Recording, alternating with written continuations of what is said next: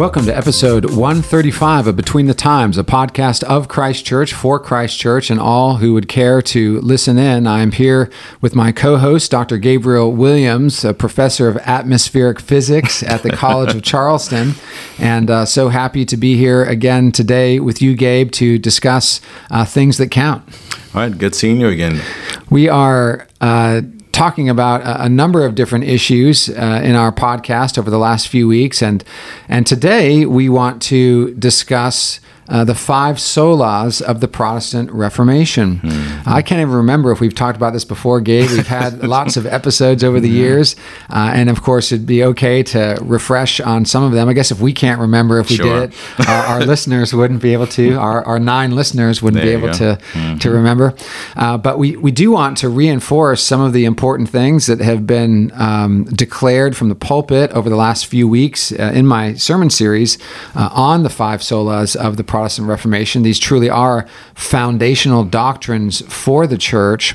Uh, and so while we know that, you know, Luther and Calvin weren't uh, running around with flags with the five solas on them written in Latin, uh, we we do know that uh, later on, uh, scholars and pastors and theologians sort of summarized the teaching of the Reformation by pointing back to these these five truths um, that are important for us to understand, particularly uh, in relation to soteriology, to our to our salvation in Christ. And so, let's begin uh, by talking about sola scriptura, because where, where else are we going to start? But but uh, the the Word of God that that it is the word of God alone, sola scriptura, the word sola mean alone, that is our basis and foundation uh, for uh, life and godliness and faith.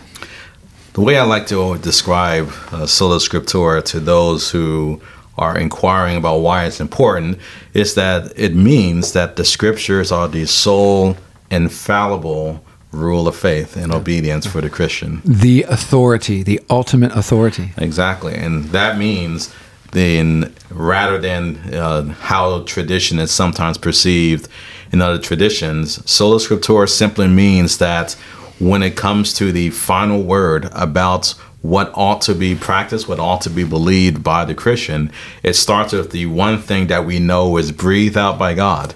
And there's only one thing that we have in possession that is breathed out by God, and that is the scriptures themselves, according to 2 Timothy. Let me read that passage here, Gabe. I've just pulled it up. All scripture is breathed out by God and profitable for teaching, for reproof, for correction, and for training in righteousness, that the man of God may be complete, equipped for every good work.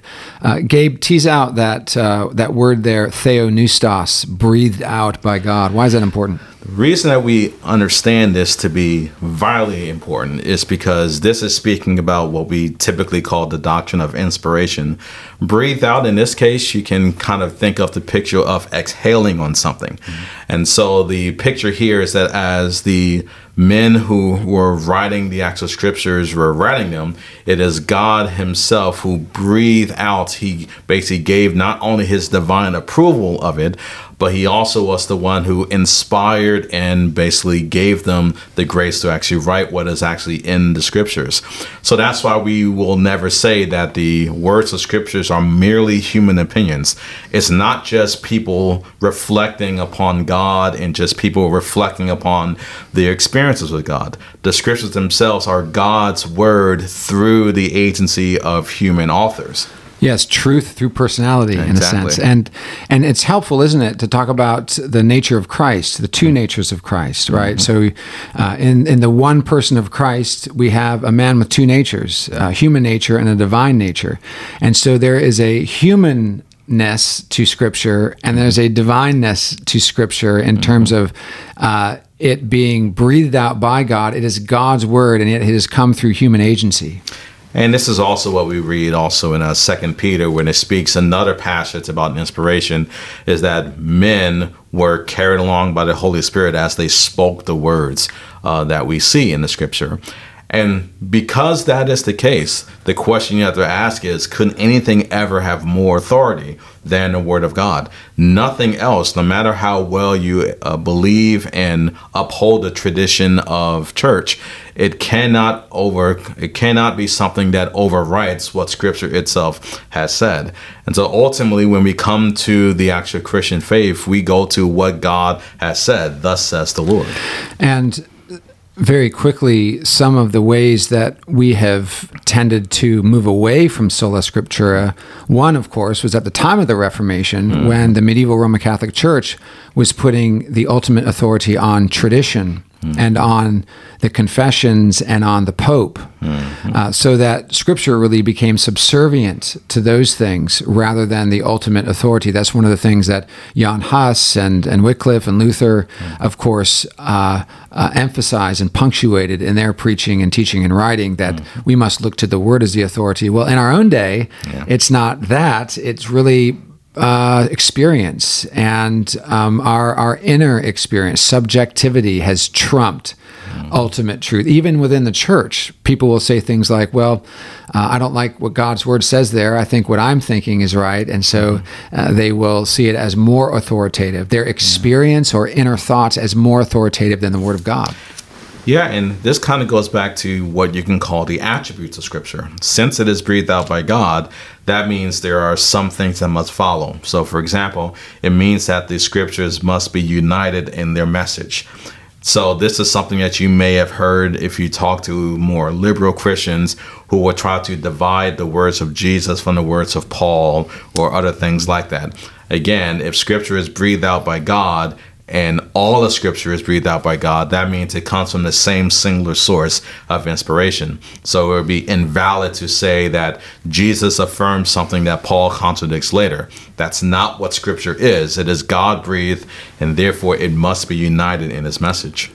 And another issue in our day is the idea that there is continual revelation, mm-hmm. right? So we have our modern day prophets and apostles, even within evangelicalism, even yeah. popular uh, teachers um, like Beth Moore and others who will say things like, God told me. Mm-hmm. I went up on the mountain in my retreat this past weekend, and God told me to tell you that this is what needs yeah. to happen.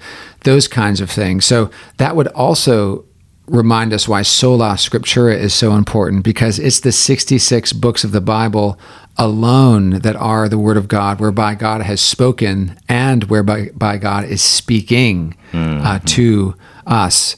Um, by his spirit. Uh, well, what about sola gratia? We, we've talked about sola scriptura, such an important sola but what about sola gratia, by grace alone? Why is this so important for the church? Well, consider what salvation is. If Ephesians 2 is correct and we are we were dead in our trespasses and sins, we were slaves to Satan in this world, we were following the course of this world, that means there would be no hope for any person unless God himself is the one who acts and raises the dead to life.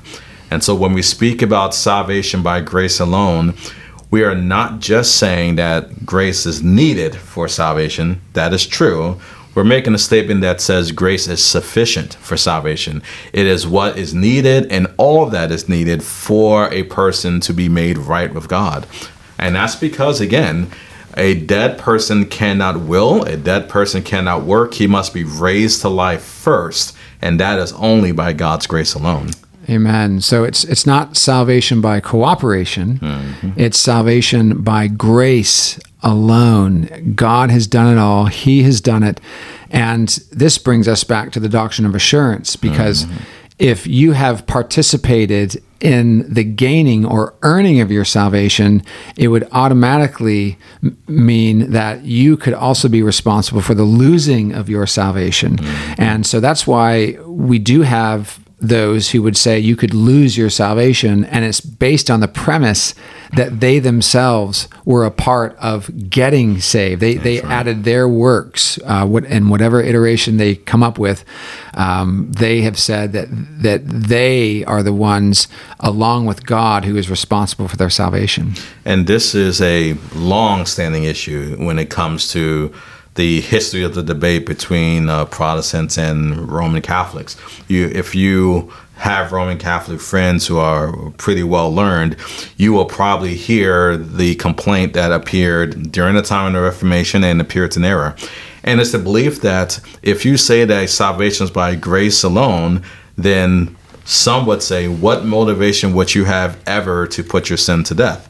What motivation would you ever have to live a holy life if you say that you're saved by grace? And so the argument goes from there. Therefore, salvation must be faith working through love or grace and works in some way. But this, in terms of how we've always discussed this in this podcast, this confuses what we are referring to when we talk about the grace of God and salvation. Because every Christian will say that works are needed, but they don't really define what that means. We say that works are required in the sense that every person who is a Christian must be sanctified by the grace of God. And that sanctification involves the intentional effort of the believer with the Holy Spirit. Amen. So salvation is all of grace. So we've considered sola scriptura, that the Bible alone is the authoritative word of the living God. We've considered sola gratia by grace alone, that we are saved by grace alone. We we read about this, of course, in lots of places in the Bible, but uh, Ephesians 2, verse 4 says, But God, being rich in mercy, because of the great love with which He loved us, even when we were dead in our trespasses, made us alive together with Christ. By grace you have been saved. And then in verse 8, it says it again For by grace you have been saved through faith. Mm. And so we come to sola fide Amen. through faith. We're saved by grace alone, but we're also saved through faith alone. And faith is that instrument which we've been given by God. So it's not something we're born with, mm. it's not something we drum up or muster up. It's actually a gift given to us when we have been united to Christ so that we can receive the salvation that is given to us in Christ. It's the receptacle, as it were. Mm-hmm. It's, it's, it's how we receive the person and finished work of Jesus Christ. And that faith itself is a gift, lest any man should boast. And again, this means that faith is not perceived as a work in which salvation is earned. Rather, as was just mentioned, faith is the instrument by which we receive the righteousness of Jesus Christ.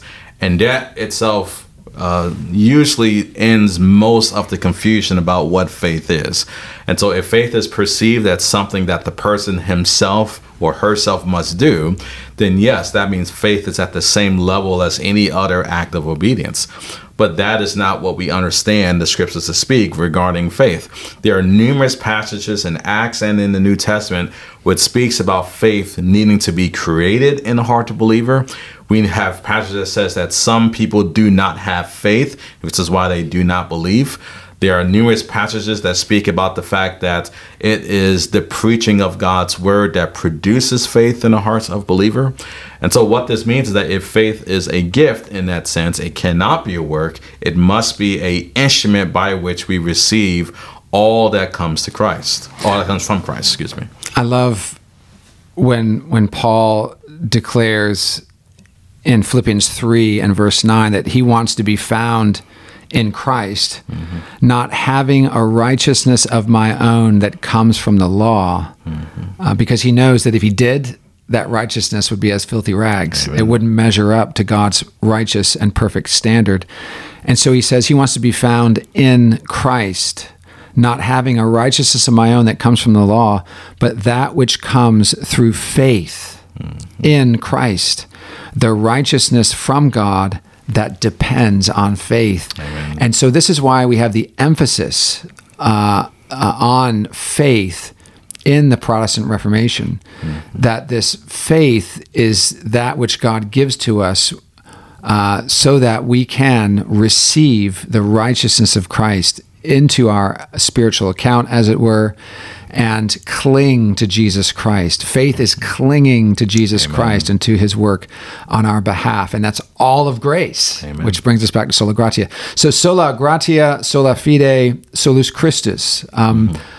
Uh, it's in Christ alone that we are saved. We have this wonderful hymn that the Gettys wrote, In Christ alone. It often comes to mind when we say those words. Uh, but, Gabe, let's talk for a minute about what it means to be saved by Christ alone. Why why is it so important that we have this emphasis? You can say there are at least two pitfalls here, both historically and currently. So the current pitfall is to believe that there are multiple ways to salvation and you just kind of climb the tree or climb the mountain and you'll find God somewhere near the top of that mountain. Yeah, everyone starts at their own point and they go up different ways, but in the end, they all meet together in heaven, right? Is yeah. the idea. That's the idea. Love wins. but again, Acts chapter 4, verse 12 makes that very clear that there's no other name under heaven whereby men may be saved except through Jesus Christ. First Timothy also makes it clear there's one mediator between God and man, the man Christ Jesus. John, uh, the Gospel of John makes it clear that Jesus is the door of the sheep. He is the way, the truth, and the life. And so Jesus makes exclusive claims about himself. The apostles repeat those exclusive claims about Jesus himself. And then there's just the you can say the insult to the intelligence of many people in this sense. Because if there were other ways to salvation, that means the crucifixion was completely unnecessary. All Jesus would have to do is to live a good moral life, die a normal death, and go about the rest of this business. But the reality is that the fact that there is an atonement for sin that required the blood of Jesus Christ means this was the appointed means of salvation. And that's why there are no other mediators. And this leads to the second ditch. There is not a mediator apart from Jesus Christ. It is not the um, it is not the works or the extra merit from saints. It is not Mary in any sense of the word. It is Jesus Christ who is the mediator between God and man. Amen. And the Bible in the first commandment declares, "You shall have no other gods before me." Mm-hmm. This exclusivity we're talking about is not unloving at all.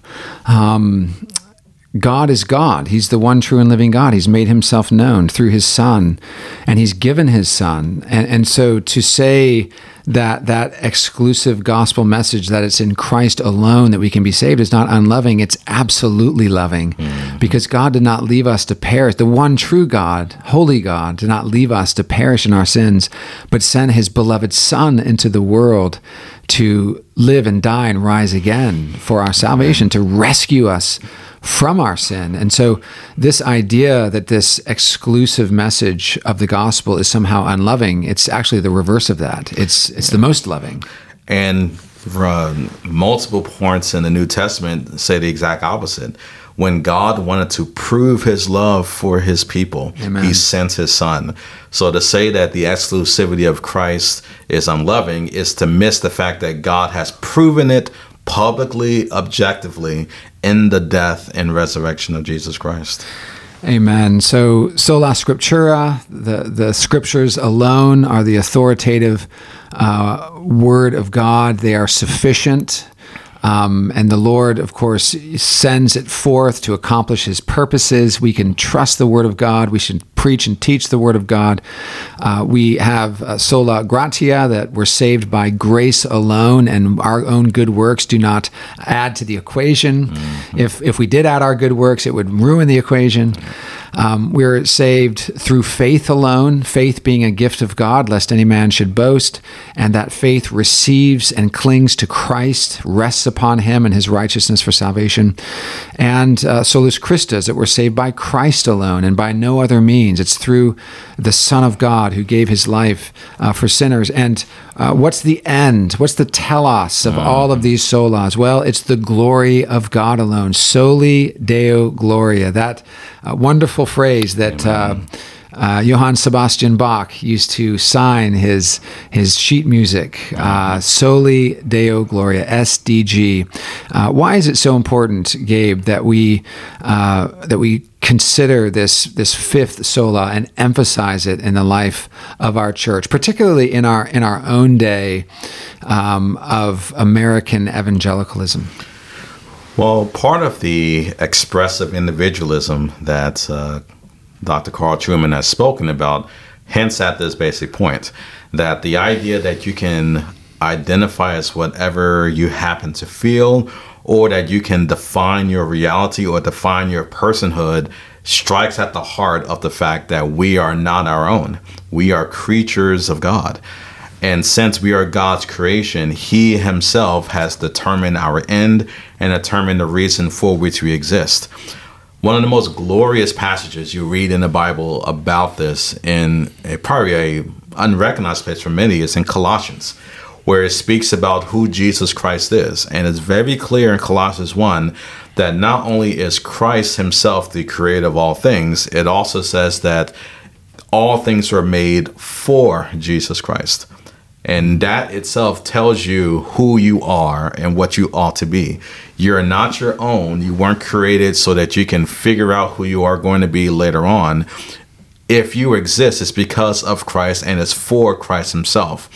And therefore, a life well lived, a life that is lived appropriately, is a life that is Godward oriented and Christward oriented because He is the only reason you exist. Amen. Amen.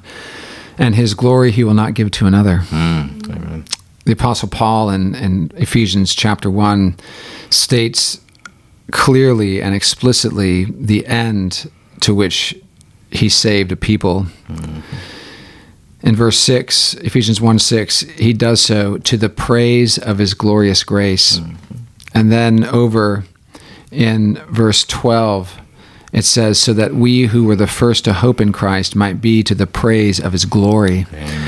Uh, and so the, the end or the telos of our salvation is not primarily about us, it's about the glory of the blessed triune God. Mm-hmm. That's really what it's about. And and so we want to say, as His uh, redeemed, uh, justified, adopted uh, sons of the living God, uh, that our lives are purposed.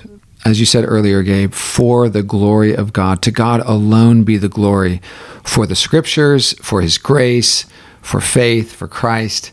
It's all unto the end of His glory. Uh, and this is why we hope that you will see that these five solas are so important for the church today to get us back focused on uh, our blessed triune God and the work that He has done all for his glory, Amen. not for our glory, not for the glory of any church or any leader, but for the glory of God.